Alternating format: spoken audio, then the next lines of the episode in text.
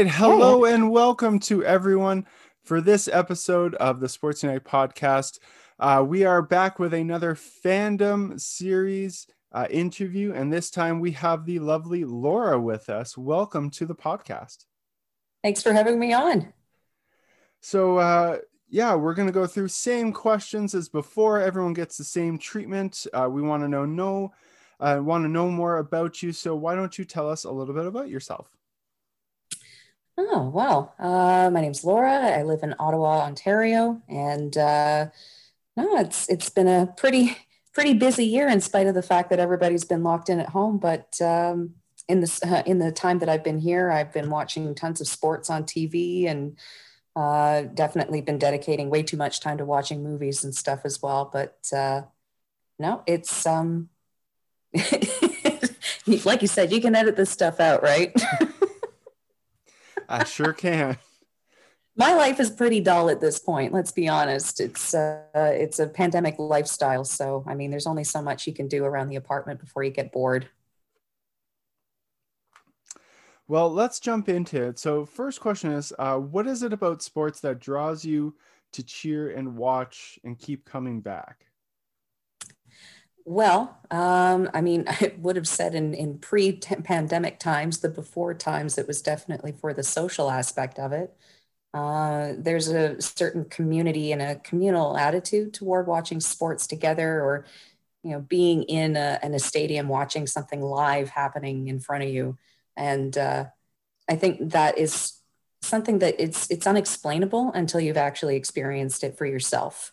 So I'm sure that there's a lot of sports fans out there that are just chomping at the bit to get back out in public again because you miss it. You really do miss being around people in that atmosphere. Do you find it uh, an escape, a hobby, an addiction, exhausting, exciting, all of them?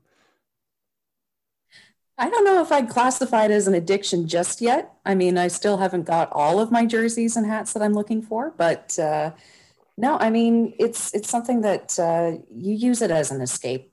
Usually, I mean, especially now since there isn't really a lot going on. Um, but it's something that I find brings a lot of really good health to people, both mentally, emotionally, physically. Uh, it's it's just something that you want to keep up with, and uh, I mean, it, it, can be exhausting to follow an entire season, you know, with uh, hundreds and hundreds of baseball games or you know, basketball or something like that. But uh, when you've got the time and, and you want to dedicate it to something like it, yeah, sports are it. All right, so let's take it back, do a little bit of time travel to understand Laura. Uh, what is your earliest memory of watching or playing a sport? Oh boy. Uh, well, I mean, growing up in the 90s outside of Toronto, it was all Blue Jays World Series uh, all the time. And especially since my dad moved here from England, I mean, he wanted to fit in with the culture. So he picked up Blue Jays gear all the time just in order to kind of fit in and have something to talk about with people. Uh, so that was really the, the pinnacle of it for me as a kid. Um, and then mostly, you know, it, some people would classify it not as a sport, but I did dance a lot. So it was something else that, uh, you know, I, I, I, took for granted as a kid, but, uh, you know, sports uh, like swimming or cycling. Uh, and then I also did a lot of soccer and baseball as a kid as well, too. Uh, so you kind of answered this, but uh, would you consider your house a sport house or would you more consider it of uh, turning into a sport house to fit in? Uh, partially. I mean, when my dad first moved here from England, there wasn't really much of a Canadian appetite for football at the time. Um, so he kind of dropped it. But, but I do remember, you know, Saturday mornings are always dedicated to Premier League. So that was our thing together, or, you know, watching World Cup soccer, something like that. But uh, for the most part, I mean, everybody in my family was fairly athletic, but we didn't necessarily watch a lot of professional sports leagues. It was more if there happened to be, you know, summer Olympics or winter Olympics, you were dedicated more to following along with national teams instead of following along with, yeah, professional basketball or, or uh, baseball, something like that. Uh, and uh, again, you've answered this before, but uh, you uh, partook in uh, sports as a younger person. Was it uh, because your family members encouraged you, or because you kind of saw it and were like, "Hey, I want to, you know, play that, or I want to participate in that"? Uh, half and half. I mean, my mom really wanted me to get involved in group sports, um, obviously, because dancing is pretty singular. And I mean, you can do it with teams and stuff, but it wasn't really the best thing to try and stay active and organized. Um, so, really, it was uh, falling into step with uh, friends of mine in, uh, in public school when we moved. And, and, baseball was the thing that everybody was signing up for uh, the summer that we moved. So, my parents signed me up and uh, it was actually my aunt and uncle that uh, taught me how to play. So I can remember being out on their front lawn and learning how to throw a baseball and swing a bat, swing a bat as well too. When I was probably about eight. So uh, you said that you watched a lot of soccer, um, a lot of baseball growing up. were there any other sports that were, say, big in Europe, not so big here in North America, that you also watched as well? Uh, we were lucky when I was probably in my early teens, pre-teen phase. We managed to get a local rugby station, so we followed along with a lot of um, uh, First Nations rugby, European League, um, and then I really started getting into watching it more uh, as an international sport. So um, it kind of fell into step as well when um, in high school that was like the big sport for our school was to have people sign up to play rugby. I never did but um, it was definitely something that i liked watching instead of uh, you know getting my teeth kicked in. So uh, what were some of your favorite teams uh, growing up well, um, growing up in Toronto, it was Blue Jays all the way. Uh, I never got into watching hockey, which I know is sacrilegious for a Canadian to say, but uh, no, it was more uh, baseball, falling into step with uh, um, mostly the Toronto sports teams.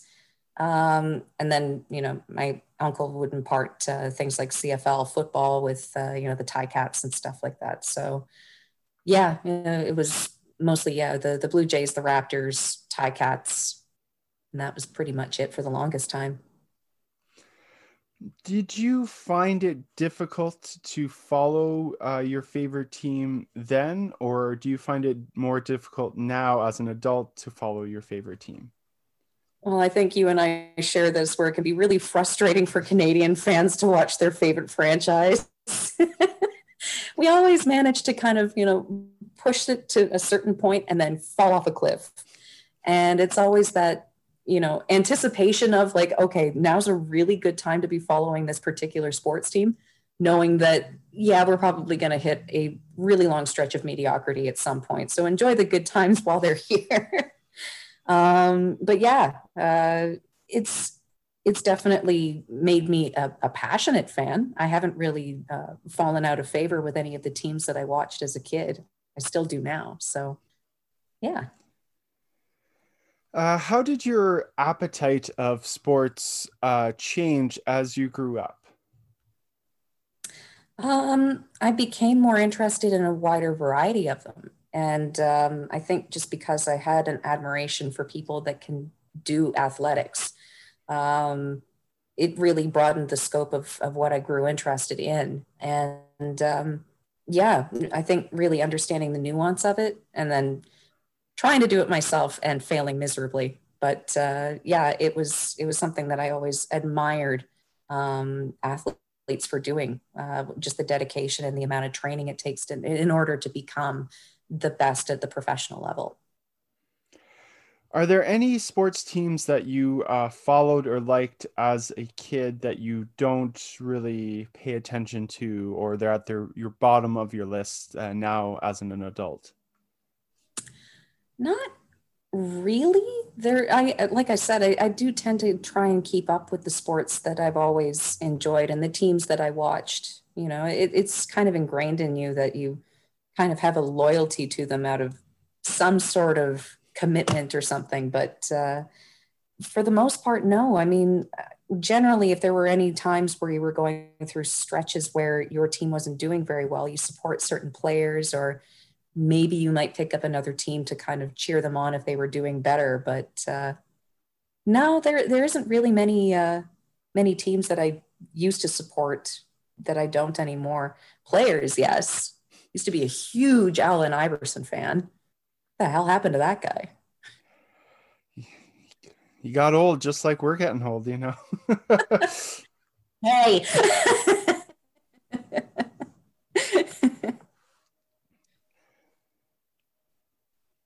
Uh, would you say that uh, people tried to sway you from cheering for certain teams, or did they kind of get the message there's no changing Laura's mind? I don't think anybody's really tried to change my mind in any regards. I know that really everybody in our family has started supporting a team that somebody else in the family absolutely despises.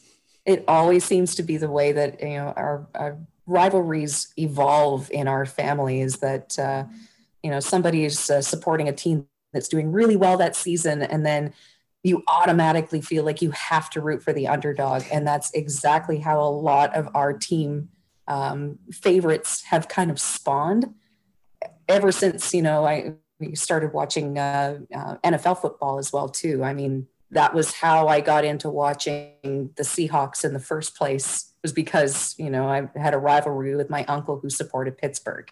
So All right. Well, now it's come to time uh, where I will ask you uh, what is your sport or team allegiances? Ooh, well, we've gone through uh, baseball is the Blue Jays, uh, Toronto Raptors. I have watched literally since day one because I mean, you were a kid growing up in the 90s and you wanted a team that uh, had a dinosaur as a mascot. I mean, right? They they picked the right popular movie to name a team after. They exactly. I mean like they had the ferns and stuff. They had all of the fun things that the you know the mascot could jump out of. And i mean oh he was just fantastic. I mean right up there with you know benny the bull. Benny the bull was the tops as well too. but uh yeah and then proceeded through a whole bunch of other uh you know international sports as well too. I mean uh, rooting for the underdog. You know, I, I really enjoyed watching uh, Portugal when they were in the uh, the Euro Cup and just absolutely sobbed when they lost. You know, in Lisbon, um, or when um, yeah, it was the the Super Wait, Bowl. And are, are you talking about like when they played Greece in the Euro yes. final? How could you call Portugal the underdog? They had a bunch of unknowns and really, I mean, Greece, Greece had never won before. Game. Greece wasn't going to win that game, and then yeah, all of a sudden Portugal just kind of tripped over their own laces. And well, I mean, Greece was famous for just scoring a goal and parking the bus. That was their whole strategy, and it won them the tournament. Good for them. and they've never won since. So you know the. Well, I mean, Portugal won one, and they haven't won one since. So that's true. But you know. I guess, I guess, as we got older, they were expected to win more and more than back in the early yeah, two thousands. I mean, that's the problem I think with that team, and for a lot of international teams, unfortunately, is that they have one exceptional superstar. And then the rest of the team are decent players that have all got really, really good professional teams elsewhere, but they have no chemistry. So it just it falls apart so quickly. And i think that was why that team worked so well is because they had so many excellent veterans at the time and an ascendant cristiano ronaldo. And that was why i just ate it up. I mean it's it was just something that uh, that stuck with me all that time. But um, yeah i mean when you're looking at teams that you kind of latch onto it's it's those moments. There's always something that kind of draws you in and you think okay you've gone from being just an average fan to an absolutely rabid fan that just needs to see more of this team. Uh, so you like a lot of teams that are not, um, say, hometown, at least current hometown. Um, what was there any particular uh, team that you were drawn to that wasn't the cause of going against a family member uh, or out of spite, I'm going to cheer for this team and just kind of stuck? Uh, generally, no. I mean, like, unless it was sort of organic, you know, like following basketball or uh, rugby as well too. You just kind of you see certain players and you think, my gosh, like that's that's the person that I want to cheer for. But um, no, for the most part, normally, like I said, uh, most of my TV watching, or at least my uh, my sports teams, have always been driven out of a need for a rivalry, just some reason to kind of have a disagreement with someone. Speaking of rugby, are you excited or intrigued at all that Ottawa will be getting a rugby team? Finally, is all I can say. I don't know how well they're going to do, but I mean, I would absolutely love to go and watch more rugby games here. Have you uh, yeah. seen a live rugby game? I have, and they are just as brutal in person as they are on TV. Um, but uh, I think it'll be fantastic. I mean, I know that for Canada's national team, they every everything seems to be based out of BC, which is great. You know, they've they've got excellent facilities out there to help them train up. But uh, yeah, in order to have something that's closer, I mean, I would absolutely love to just walk down the street and go watch something at TD Place and uh, yeah, celebrate some local guys. I, I, hope soon. You know, uh, fingers crossed. Um, what is it about those certain teams or sports that keep you entertained and coming back for more? Um, I think it's their camaraderie. When when you've got a team with a really good team atmosphere and things are going well, they're winning, or you know they've just got a really good chemistry going. I think that sort of feeds into the fact that they've got a really good relationship with the owner, the management, between the players and the fans. And then when you're a part of that entire community, it's it's addicting. I mean, when you're in a in a winning culture, uh, you know, it's just it's such a really great atmosphere to be uh, a part of. I mean, as a fan, you're not necessarily contributing except to the noise, but uh, at least you feel like you are a part of something bigger, and uh, that's what makes these moments, at least even just watching from home, uh, so entertaining. Now, uh, I know you've seen quite a bit of your favorite teams, uh, but uh, you do enjoy some teams that are a little bit geographically far away from you. Uh, have you been able to see uh, those teams uh, in person before? If I ever got the chance to go and see, you know, New Zealand All Blacks in New Zealand, absolutely. But no, no, I haven't had the chance to to really go and travel. Um, again, it's it's a problem with having diverse taste or at least uh, non-localized ones, but you can't really do very much when you're kind of stuck around Ottawa. It's not a very big sports market. um, no, I'd love to. I would love to travel, but it's just the opportunity hasn't been there yet. I mean, sports tourism, it's uh, becoming massive out there. So I think you're going to see a lot more I mean, tourism in general, but sport tourism because we've been so cooped up. Uh, I, th- I, think it's uh, it's a business to get into if uh, I'm investing any money, which I clearly don't because we don't have a sponsor yet. But if you know someone who'd like to sponsor the podcast, hit us up at the Sports Unite podcast at gmail.com or hit us up on our social media pages. And, uh, you know, we can use a promo code Laura for 10% off whatever you are promoting. oh man. Uh, so, what is it like to see a live sporting event? Um, again, it all boils down to that atmosphere. I mean, there's real significant impacts to being in some stadium or an arena or at a ballpark, and it's it's the sights, the sounds, uh, the food, it's the drinks, it's uh, you know the obnoxious rival team player that's you know up in the stands egging you on.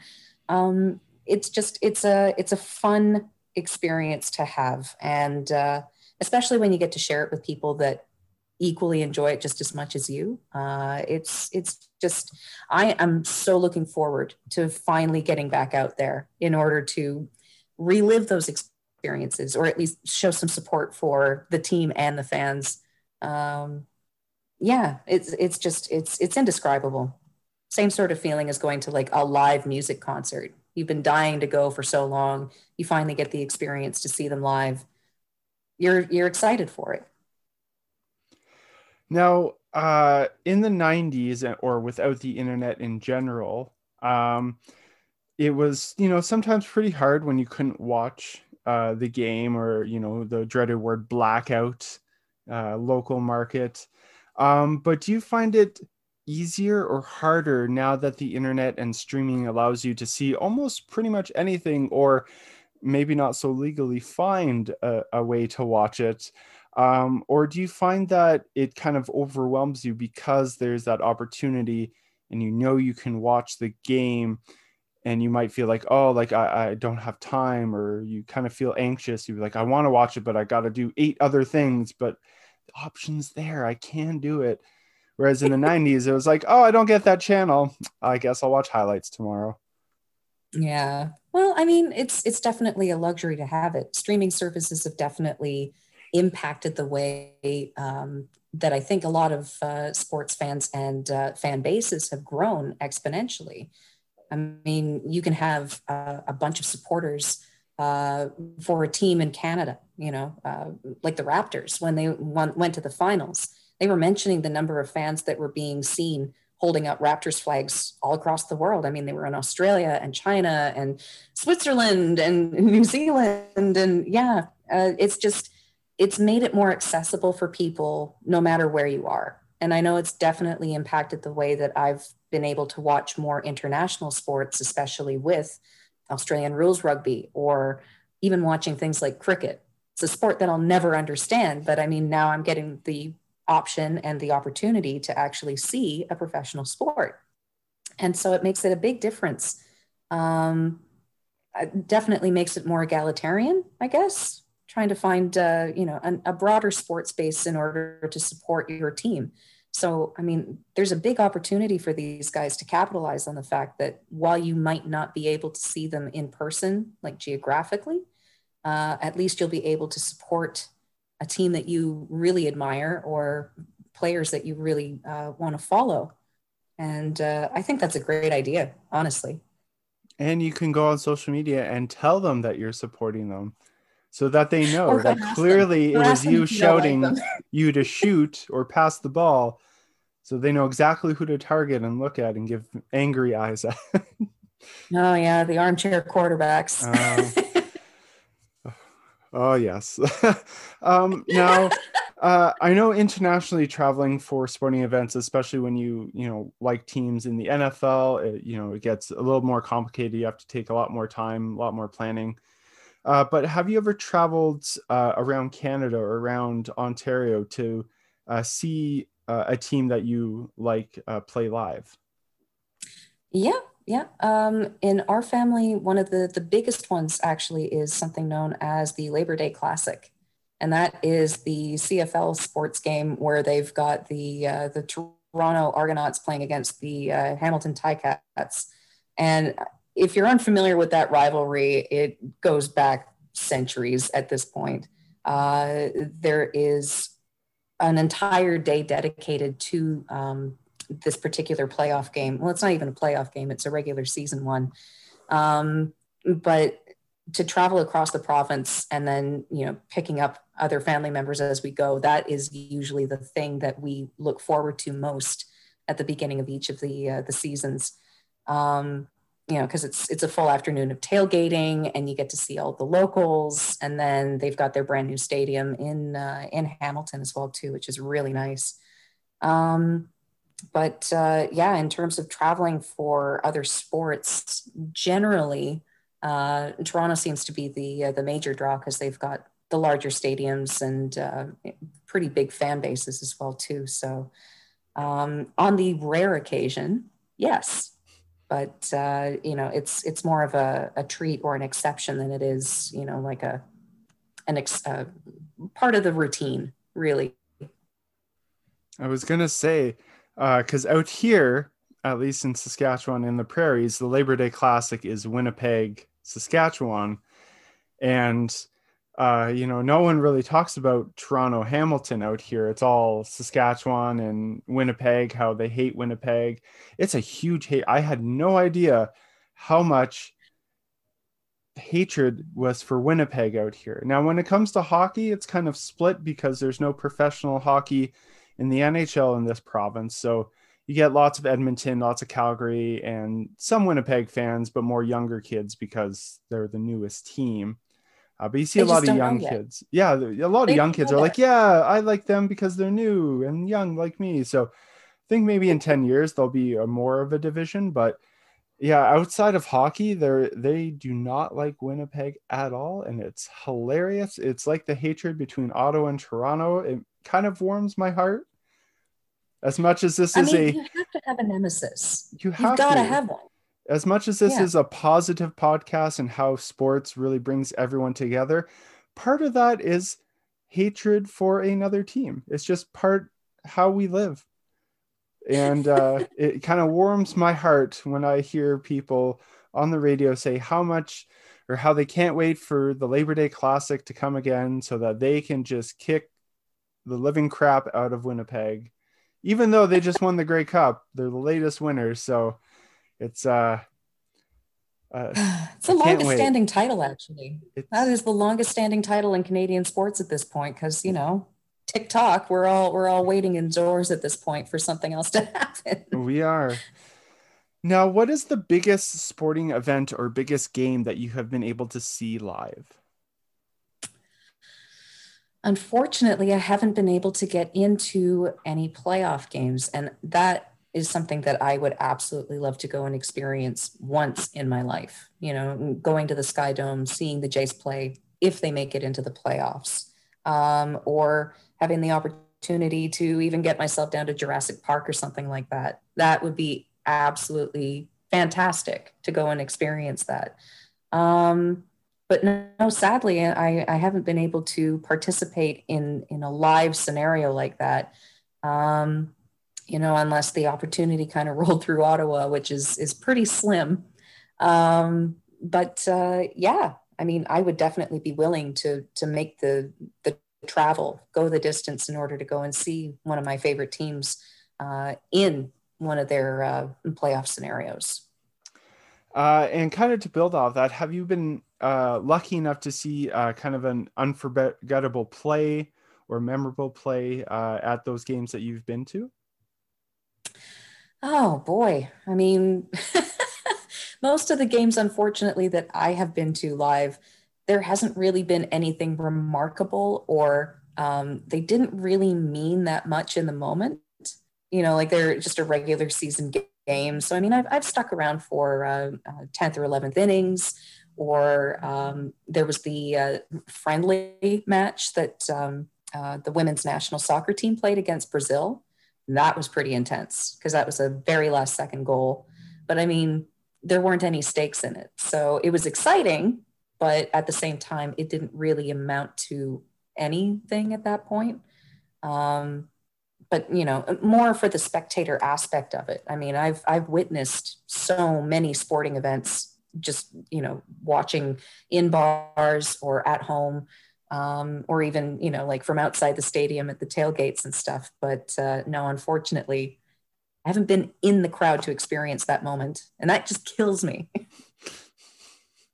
Um so you've kind of touched on this and we both know uh, the feeling of it but uh, how hard is it to follow a team when things aren't going well or things are being mismanaged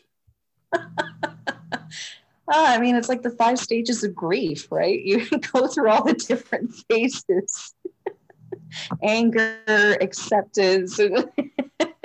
it, it is it is a struggle and i mean every single fan or at least the ones that really are dedicated to following their team always think that they have some solution or that they're just one player away or you know just one better call why didn't they do that in the moment um, it can be really really devastating for you know people that take it very very seriously. I mean ultimately sports are, are part of the identity that you've you've got for yourself. So it hurts when they they aren't doing well. But uh, yeah i mean i think really ultimately coming to terms with the fact that you are not the one in control of uh, these multi-million dollar contracts and trying to make the right call in the moment when you're right there in the moment um, that kind of pressure man i i don't know how you live up to that if you were in that situation which is why they get paid the big bucks and i don't. Um, now have you ever been uh, you know bribed or uh, people trying to convince you to change uh, some of your favorite teams? Someone's bribing people to switch allegiances? Uh, i've i've heard it I, I haven't seen it i mean people very horribly try and offer me all the time, but I mean, wait, wait, wait. Who are they trying to get you to root for instead then? Of, of course, all the Toronto fans think that they're the greatest thing since sliced bread. So they just say, oh, come, you know, oh, we're the better team. You should just join the better team. And they, they, you know, don't realize that they can't win more than two rounds of a playoff series in the same playoffs. So, you know, ooh, ooh your viewership just ducked by about a few thousand people there. That's a shame. oh darn! Hate to lose you, Toronto Leaf fans. One Leaf, one Leaf fan. One no. Leaf. um, unfortunately, no. I have not been bribed into anything. Um, but uh, no, I mean, really, when you feel like you've got a, an allegiance to, or a, you know, some sort of loyalty to a fan base or a team that you enjoy, um, really, I mean, like, it's it's difficult to try and leave it, and uh, you know, like, I, it's it's something that you kind of carry around with you, in my opinion. Um, if you're a fan at one stage, you're going to be a fan at some other point. You may not be following the team as religiously, but uh, at least you've got something to look forward to when all of a sudden they make a turnaround and you can say, I was there since day one.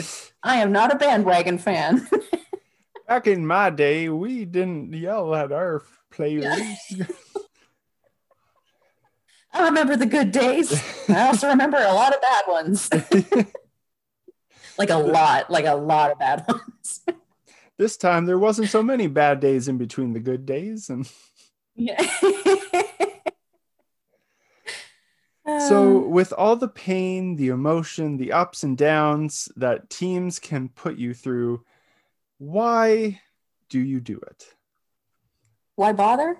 It's it's something that uh, you know I, I've been questioned about that as well too. But honestly, I think that there's more to it. It's it's the human interest in it. It's uh, the emotions that get wrapped up in it. It's it's intoxicating. You want to be there to experience the highs and the lows, and uh, you know it's it's something that uh, that really speaks to who we are really is uh, as people and, and understanding that we we want to be there to celebrate the good times and um, really appreciate people that uh, that put everything that they've got into a, a, single moment and knowing that you probably will not witness something like that again for a very long time. Uh, so yeah i just you, you appreciate it in the moment when things are going really well what is your favorite memory from your teams? There's so many. I think you know the one that I want to bring up about Seattle, but uh, no, the other one that really stood out to me um, was the uh, the NFC champs comeback against Green Bay. Uh, that was a game where I was actually at a staff party at the moment, and we were in a bowling alley and I had to watch that game on a tiny little 12 inch screen that was right above the bar in behind the uh, in behind the bowling shoes and watched in absolute astonishment as uh, Seattle made a 16 17 point comeback to win it in overtime which was just insane. Now when that happened did you did you kind of when you were like all right like we've won like there are certain moments in playoffs. allow me to celebrate with. That's the stupid thing. I was the one person in there that was cheering for this team. Everybody else, you know, was having a grand old time bowling. and unfortunately, the guy who actually was running the bowling alley was a Green Bay fan. So I had no support whatsoever. you know how there are moments during like a playoff run or like uh you know end of you know last game of the season to like clinch something or get first place where like something happens like that where you're just like you know what? Like it's almost like destiny. Like we've done this. Yeah. like i feel you kind of feel that not confidence but you're just like i'm not worried anymore. Did you yeah. have that feeling after that game? You're like you know what? Super bowls in two weeks i'm not worried. I have all the confidence now. Is that yeah. kind of and then hope dashed because that yeah. same year well i mean we, that's not that wasn't their fault that was of course not. Yeah, that was just uh, oh, that was a bad, bad call. But anyway, no, I mean it's it's something that uh, yeah, I mean in the moment it's it's euphoric. You just feel so fantastic about yourself, despite the fact that you had nothing to do with that moment. But uh, no, it, it's it's definitely um, something that you you'd like to recapture every now and again. I mean, baseball. It was that uh, uh, ALDS series between the Jays and the Rangers again, because you have an absolute nemesis in a team that you just despise. And when you get that chance to just crush them in, in a single inning, oh, that was definitely by far one of my favorite moments in baseball. That was, I, I think that was my favorite moment in recent memory for baseball because it was the same evening as an election here in Canada. Mm-hmm. Yeah. And so I remember being at uh, D'Arcy McGee's downtown. One screen has the election, one screen has the baseball going, and kind of the sound going back and forth when there's an update and oh, something's happening in the baseball. Let's get the sound out. Well, what the hell is happening? Why is what just happened? Why is the umps like that was just a crazy seventh inning? Yeah. That, uh, it's one of those moments like the where were you when kind of thing. It definitely was. And it's definitely one of those kind of revisits during the pandemic uh, during you know the kind of low period especially last year when no sports were happening i did a lot of deep dives into kind of important or memorable uh, highlights and just watched the entirety of that you know 35 minute seventh inning that mm-hmm. was just you you feel the exact same and you remember how you felt when you first saw it and it just brings it back and you feel the exact same way yeah. Or the uh, um, 2012 Olympics, that golden goal. Oh, magic. And I don't mm-hmm. even watch hockey, but oh my gosh, I remember exactly everything about that evening. I mean, the entire city just came to a standstill, and there were people parading down the streets of Ottawa with uh, beers and pizza and hockey sticks waving and flags everywhere. I have never seen a more patriotic Canadian moment in that moment. you ever want to feel patriotic? You know, Canada, we don't like to get very patriotic compared to the United States. We're very reserved. We don't, you know, chant like Canada like they do USA, but go find those compilation videos of watching Sidney Crosby score the golden goal of all those hundreds and thousands of people watching on outdoor screens across the country at home. It just it it'll pump you up. It's it's honestly a good thing to pump you up, get you excited if you have to write an essay or you get to play sports soon it, it's a good gets you riled up. Yep, definitely.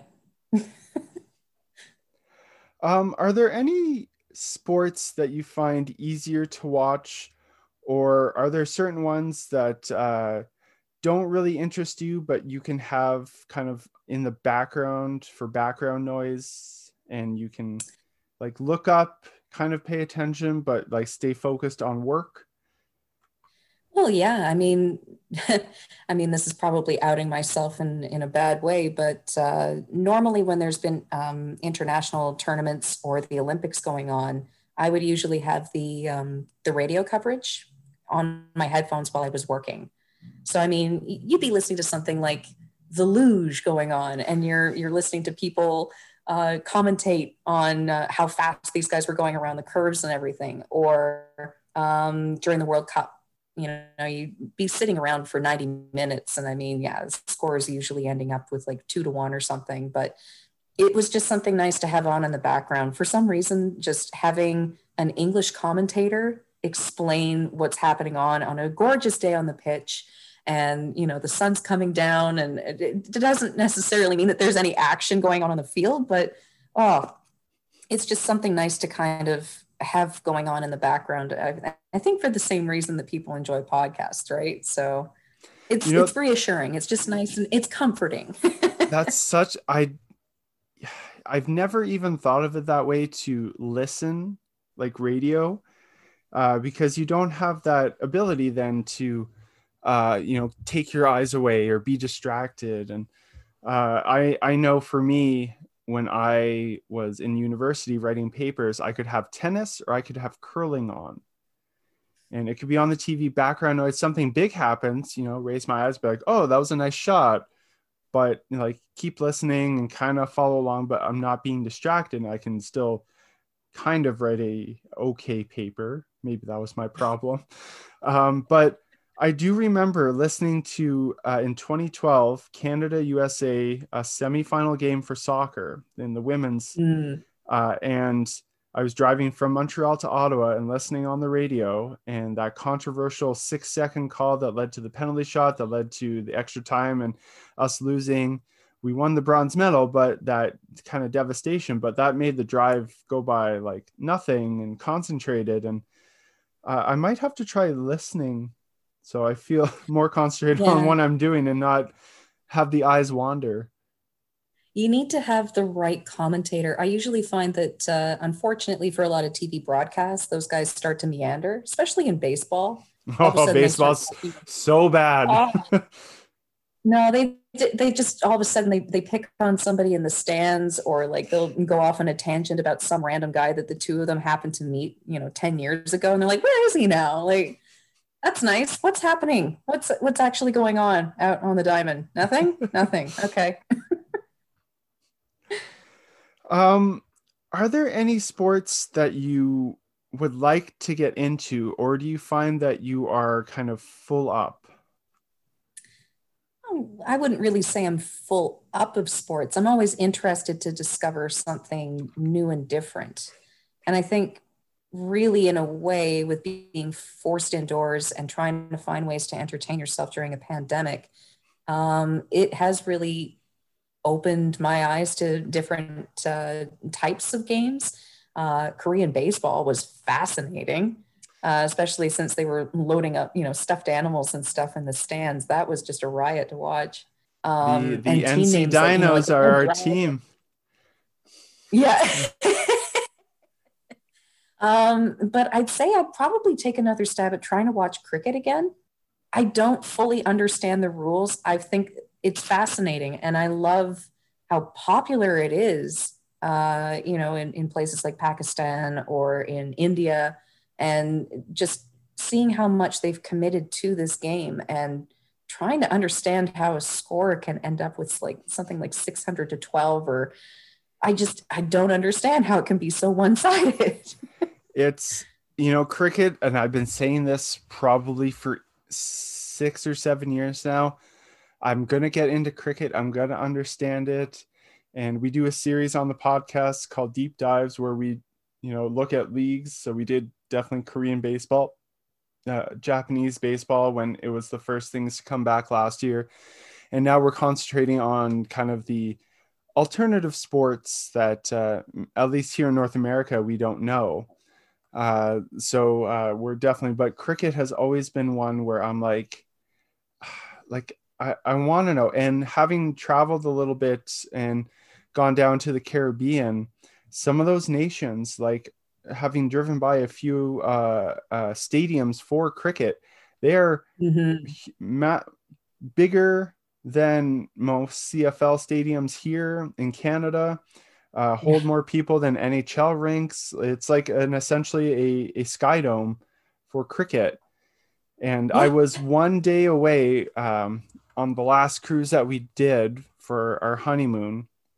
I mean, I can't say I would have been allowed to attend a cricket match on, uh, but uh, England was down there playing the uh, West Indies and they were kind of doing a tour. And we were a day after the match, and that's all anyone could talk about was like, oh, this great match. And we drove by the stadium, and I was like, holy cow! And it was sold out, and I was like, that's a lot of people. Like, but understanding the difference between international, you know, World Cup cricket, it's a single match, but these test matches can take three days. And it's like, what's, I don't, yeah. What? Okay. It's crazy. No, I, I would absolutely love it. And, you know, the, uh, the uniforms and stuff, the, the really crisp whites that they wear mm. when they're out on the field, they look really good. Um, but then yeah the other uh, the other team sport that I, I really wish actually was applied to uh, more places and i don't understand why it's not more popular here is australian rules football uh aussie like, rules uh, football that, that sport, it looks it's brutal you don't have any pads on it's got the same sort of physicality and contact as rugby and football and then you have to have the the accuracy in order to kick an egg shaped ball through these uprights. So, I mean, like, it's incredible. And I know that, I mean, if you want to talk fandoms, my gosh, like I have watched videos on, you know, like the, the hooligans that follow along with that sport because it is just, it is insanely violent, but it is so entertaining to watch. It's, yeah. it's so entertaining. And, you know, I, I'm going to put on the list uh, for, for deep dives going forward is Aussie rules football, but Australia is essentially open right now. They, you know, they kicked the pandemic's ass, and I'm you know, so jealous. People can go to yeah. sporting. They, them in New Zealand, uh, and you know, I, I believe the season should be starting soon because they're heading into their fall, and it's yes. more of a winter yeah. sport for them because again, their winters are opposite us here in North America. Uh, we don't have any southern hemisphere listeners quite yet, but uh, so uh, you know christmas time is there like middle of summer for us like uh, middle of june middle of july so they're heading into their fall and uh, yeah aussie rules football i believe goes through our summer. So there's plenty of teams to get behind. it's and it's on it's readily available on tv here and for streaming. You yeah. just have to you know work out the time difference. But uh usually early in the morning or late at night uh because I mean, let's be real, who has a normal sleep schedule these days? So nothing rules don't apply anymore. Rules There's no apply. such thing as a, regular sleep pattern. Circadian is, rhythm? What? It is anarchy. Who follows stop signs these days? Just there's no traffic anymore. Who no cares? um, speaking of the pandemic, do you think the pandemic will change the way we consume or watch sports, or do you think there's been enough time now that we might I, I don't even know what a a regular consumption of sports was other than being able to go to a live sporting event or going in a communal space like a restaurant or a bar. Um, but do you think the pandemic has changed the way we consume sports? Uh, as fans probably not. I mean it's definitely made it a lot more accessible i think in terms of online streaming. But um, I think for the players themselves, it definitely makes a big, a significant impact on them. I mean, there was a game that I watched the other night where uh, uh, the Denver Nuggets had actually allowed in a, a, small number of people into the stadium to watch them play. And the way that uh, they were addressing the fans at the end of the game, you know, obviously it's it's a mutual thing where uh, the fans miss the players and the players do really miss the fans. So I think really it has demonstrated just how much of that atmosphere kind of gets sucked out of the, the room when when you don't have anybody there to watch you. Um, and you don't yeah there's no such thing as a as a home court or a home field advantage at this point because there's just there's nobody to get you pumped up to play. So i think really if they do manage to kind of keep some of these things that uh, they've taken away from the pandemic moving forward would probably be to have more interaction with people who are watching from home. Because I mean, sometimes the majority of these tickets and stuff uh, to go and watch a game in person live are, are so out of reach for the average uh, viewer. So, I mean, in order to have that uh, interaction with the players or, uh, you know, some sort of, uh, I guess, almost like a, an exclusive access uh, would probably be really, really beneficial to a franchise that's looking to try and keep people uh, interested and engaged, even while they're away from the stadium and away from the team. Um, the other thing that I've, I've really taken away uh, that I've enjoyed watching in basketball is the fact that they don't have anybody at the court side. So it's really made it a lot more aggressive for the players. If they're going to chase a ball out of bounds, they are going for that ball. Like they're not worried about charging into the chairs or knocking over a cameraman underneath the, the net or anything like that. Like they are just going for it now. So um, kind of hope that they'll be able to keep some sort of space. Maybe even if you just move it back like maybe three feet, just to kind of give them the sense that they've got some room to play around with so that if they step out of bounds, they're not going to crush someone. just an idea. You know, a, a, perk, if you will, of sitting courtside at a basketball game, of getting crushed by your favorite player. I got flattened by Kevin Durant. I mean, at least you'll have video evidence if you can't go into work. So you're. ask me, ask me how I got this black eye. um, of the changes that you've seen uh, from the sports that have returned, uh, do you see any sticking around, uh, being beneficial for the sports, or do you think uh, once everything gets back to a, a normal, if you will, uh, that they'll just kind of revert back? Yeah, I mean, in, in terms of the health protocols that they've established, I think those will be sticking around. I mean, they've already treated their players with uh, mitts anyway, trying to keep them completely insulated, which obviously has different degrees of success. But uh, I think it really does prove just how much we're in each other's faces. Um, so maybe it might be a way to kind of enhance uh, player safety and health moving forward.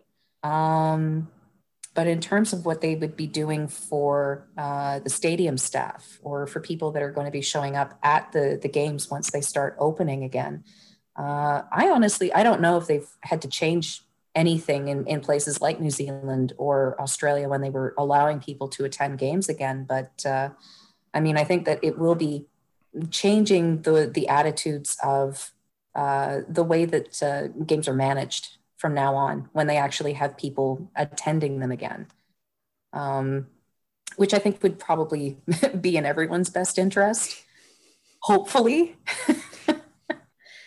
i don't know it, it, it, takes a lot to change people's minds it, when it, it comes really to does. personal hygiene um, what is one change you would suggest for a sport to make it better? Ooh, I mean, I think I covered the one where I, I like the idea of moving, you know, some of the seats back from courtside in baseball or basketball. But uh, um, I mean, in some of the finer points of, of other sports, generally, people always have a real problem when it comes to doing like the uh, uh, penalty reviews or, uh, you know, going and checking the tape and uh, just i wish that there was a way that they would be able to do that more effectively i guess or at least use it a little bit less frequently because it, it really does slow the game down and sometimes it works for your team's benefit like if they're really gassed and they just cannot catch their breath sometimes having that that review time yeah, it helps but at the same time when you're watching from home and you've been following along with a game that's been going for like three and a half hours, it can get exhausting. So, you know, try and improve the uh, the penalty review, I guess. Just a just an idea. Is there a way to make I don't want to say baseball faster because then you get the purists that don't want any change. Um, like my big thing is uh, adding more playoff spots for baseball because when your team is out in middle of July, you know, you don't get the attendance, people stop caring, and you know, baseball is a oh, you have so much money you can essentially buy a championship. Uh, so other than playoffs and maybe having a salary cap for baseball, is there a way to make it? I don't want to say faster, but mo- run smoother so that you know the younger mm-hmm. generation who's very like i need everything satisfied right now uh, so that you know the fans that are getting older don't kind of die off and there's no one to replenish i guess that's a i mean that's bleak no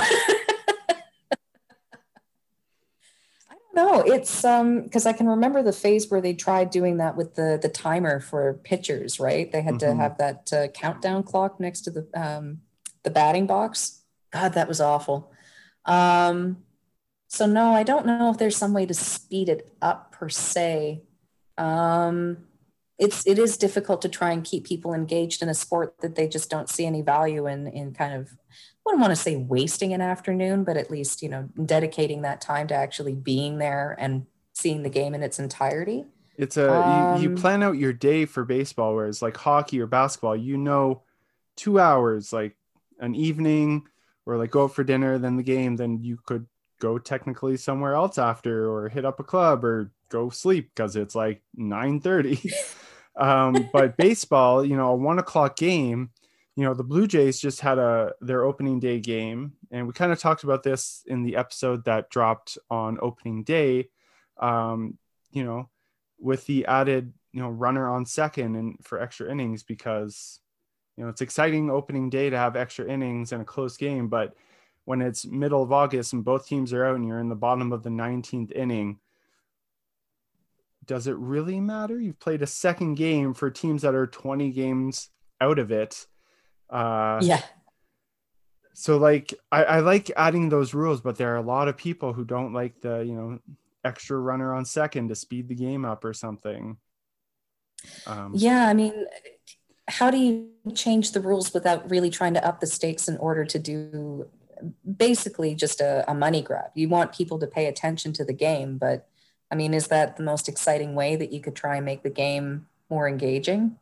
I mean, uh, if if you were really interested in watching the sport, you would be, you know, following along with absolutely every single game as you're going through it. Like I said, you know, listening to these things on the radio or, um, you know, having it on in the background or something. But it's difficult to say. I mean, sometimes it's kind of nice not to have a time limit to your uh, to your sporting event, mm-hmm. but um, you know, at the same time, yeah, it can it can really really drag itself out. And uh, I mean, yeah, rain out games. That mm-hmm. that uh, the World Series where I mean, basically it was like everything that they could throw at the Cubs to make sure that they had to wait until the very last possible minute to win the title finally. Um, yeah, it, it it took ages. It took ages and ages. Um, but I mean, yeah, it's I wouldn't want to be changing anything about the sport that kind of makes it feel rushed, you know? Mm. It's difficult. I mean, it, the reason why you enjoy watching baseball is for that very reason is that there's no time limit to it. So there's no pressure. You can strategize, you can uh, play defensively, and then really go on a streak where you're knocking things out of the park. So, uh, what makes a good rivalry? the fact that you are able to have two teams where it doesn't necessarily matter if either one of them is playing particularly well that season, you know that they are looking forward to that game on the schedule because there is just something that you you loathe about that other team.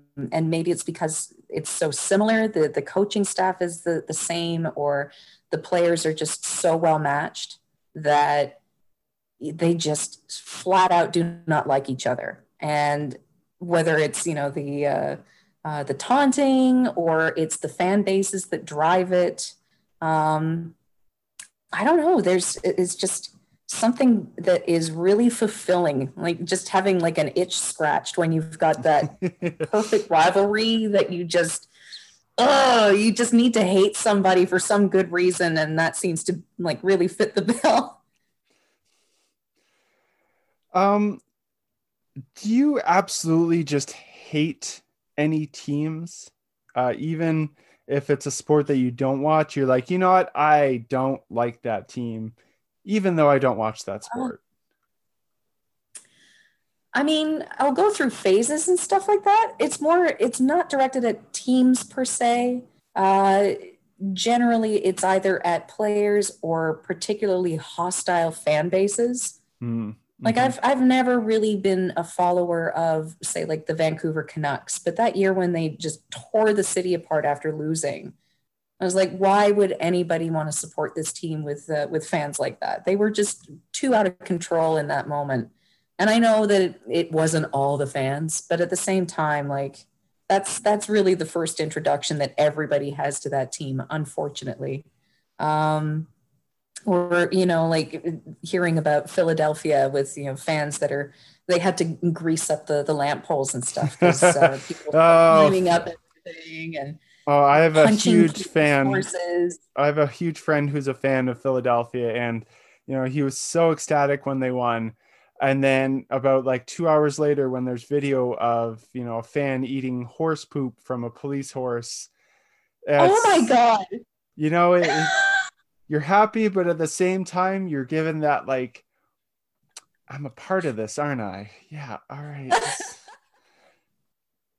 That's rough. That is rough. When you are celebrating so hard that you feel like you need to eat literal shit. Like that's just I feel too good about myself. I really need to bring myself down. How do I do that?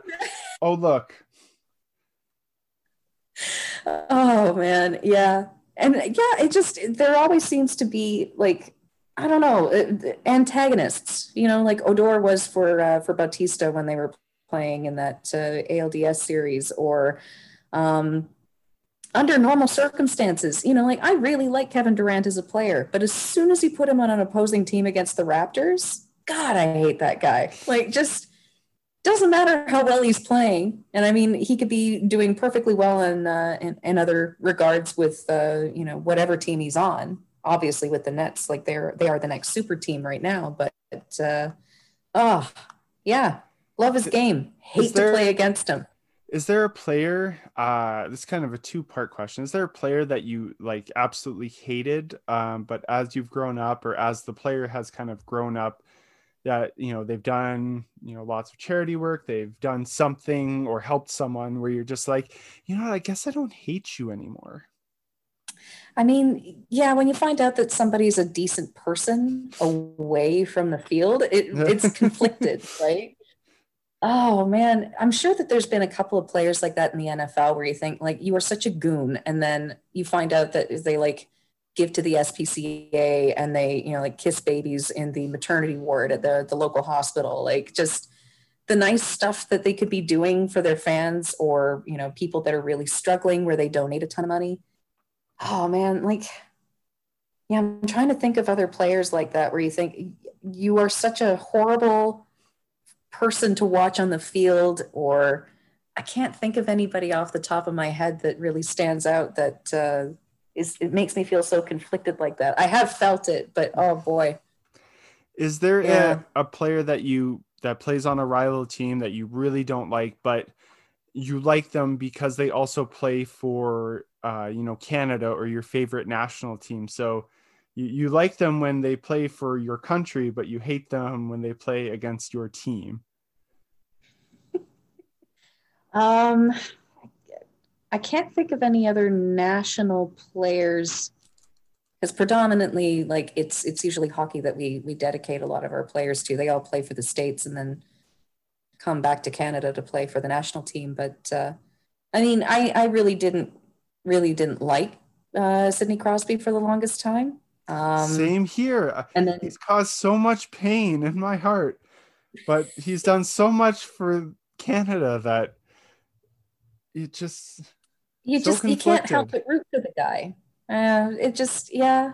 Um, but in terms of rival players and stuff, I mean, oh boy, like I I really like um, uh, Aaron Donald playing mm. for uh, for the Rams, and uh, Yep. Just absolutely hate the guy. In other regards, you know, he just destroys my team every single time they play uh, against each other. And I'm sure he's a nice guy, and he's very, very de- uh, deserving of those multiple Defensive Player of the Year awards. But my God, you know, just get him off the field. you just have to hate him for two to four games, maybe playoffs as well. So that's it. Just just four weeks out of the year you don't like the guy the rest of the time and there's an added there's an added week this year for the nfl so i mean like you know one more week to like the guy that's the one chance he has to turn it all around